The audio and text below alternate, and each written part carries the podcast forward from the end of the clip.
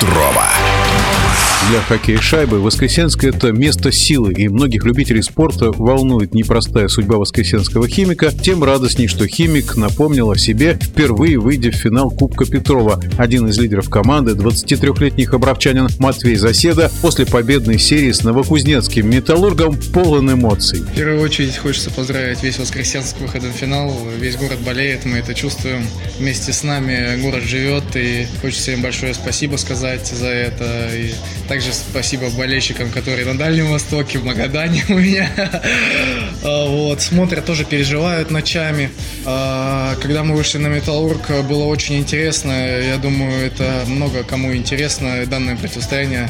И нам, в том числе, нам очень было интересно сыграть против Металлурга и очень сильно серьезно настраивались на этого соперника. Самая тяжелая серия была на данный момент вот именно с Металлургом, и им большое спасибо за эту серию. В Соколе много знакомых, да, и Соколом ждет нас принципиальное сражение. Мы готовимся к финалу. Самые удачные игры у нас впереди. Вот, Тавская Воскресенск пока погуляет за нас. Воскресенск на подъеме. Он ждет финальных матчей, которые стартуют 16-17 апреля. Хоккейные традиции в городе, где проживает всего 95 тысяч большие в нынешнем составе, тоже есть воспитанники местной школы. Продолжает эфир пресс-атташе клуба Сергей Глебов. Да, Воскресенский химик и сегодня знаменит своими воспитанниками воспитанниками. Но, пожалуй, номер один в этом списке сегодня это Олег Губин. Именно его шайба в шестом матче полуфинала вывела Химик в решающую стадию с Соколом в финале Кубка Петрова. И эту шайбу он провел в возрасте 41 года, 11 месяцев и 362 дней. Это рекорд ВХЛ. И вообще у Олега Губина вот как раз планка самого возрастного игрока. То есть каждый выход на лед Олега это новый рекорд ВХЛ. Каждая заброшенная шайба это новый рекорд ВХЛ. Вместе с ним в одном звене, кстати, играет еще один воспитанник Воскресенской школы хоккея. Это Илья Талалуев.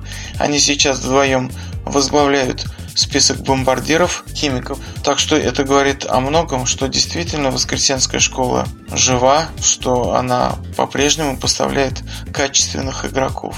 Полуфинальная битва против Новокузнецкого металлурга очень принципиальна была для воскресенского химика. В первую очередь из-за того, что возглавляет сегодня Столиваров Сергей Решетников – как раз тот специалист, который в минувшем сезоне возглавлял Химик. И особый подтекст, конечно, этой серии был в том, что эти матчи проводились в Чехове и в Воскресенске. Новокузнецкий Металлург переехал в Чехов, чтобы играть кубковые игры. На домашней арене проводились другие мероприятия, и это очень воодушевило воскресенских болельщиков, которые сразу же заявили о том, что посетят игры в Чехове. И Игорь Владимирович сам признался по окончании серии, что во всех матчах они чувствовали себя как дома. Если в Чехове было 500 воскресенских болельщиков, то домашняя трибуна была битком под завязку. Бились рекорды посещаемости, такой ажиотаж воскресенский химик не испытывал очень давно. И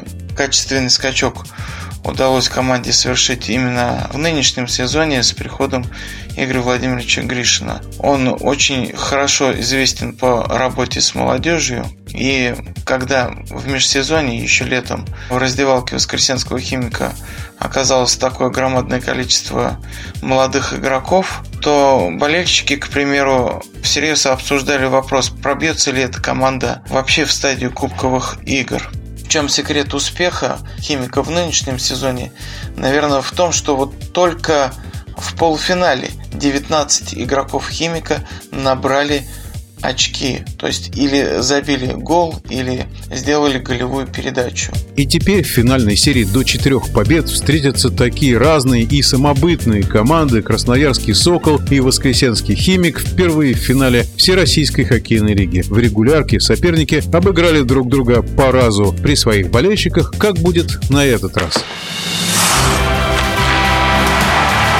Кубок Петрова.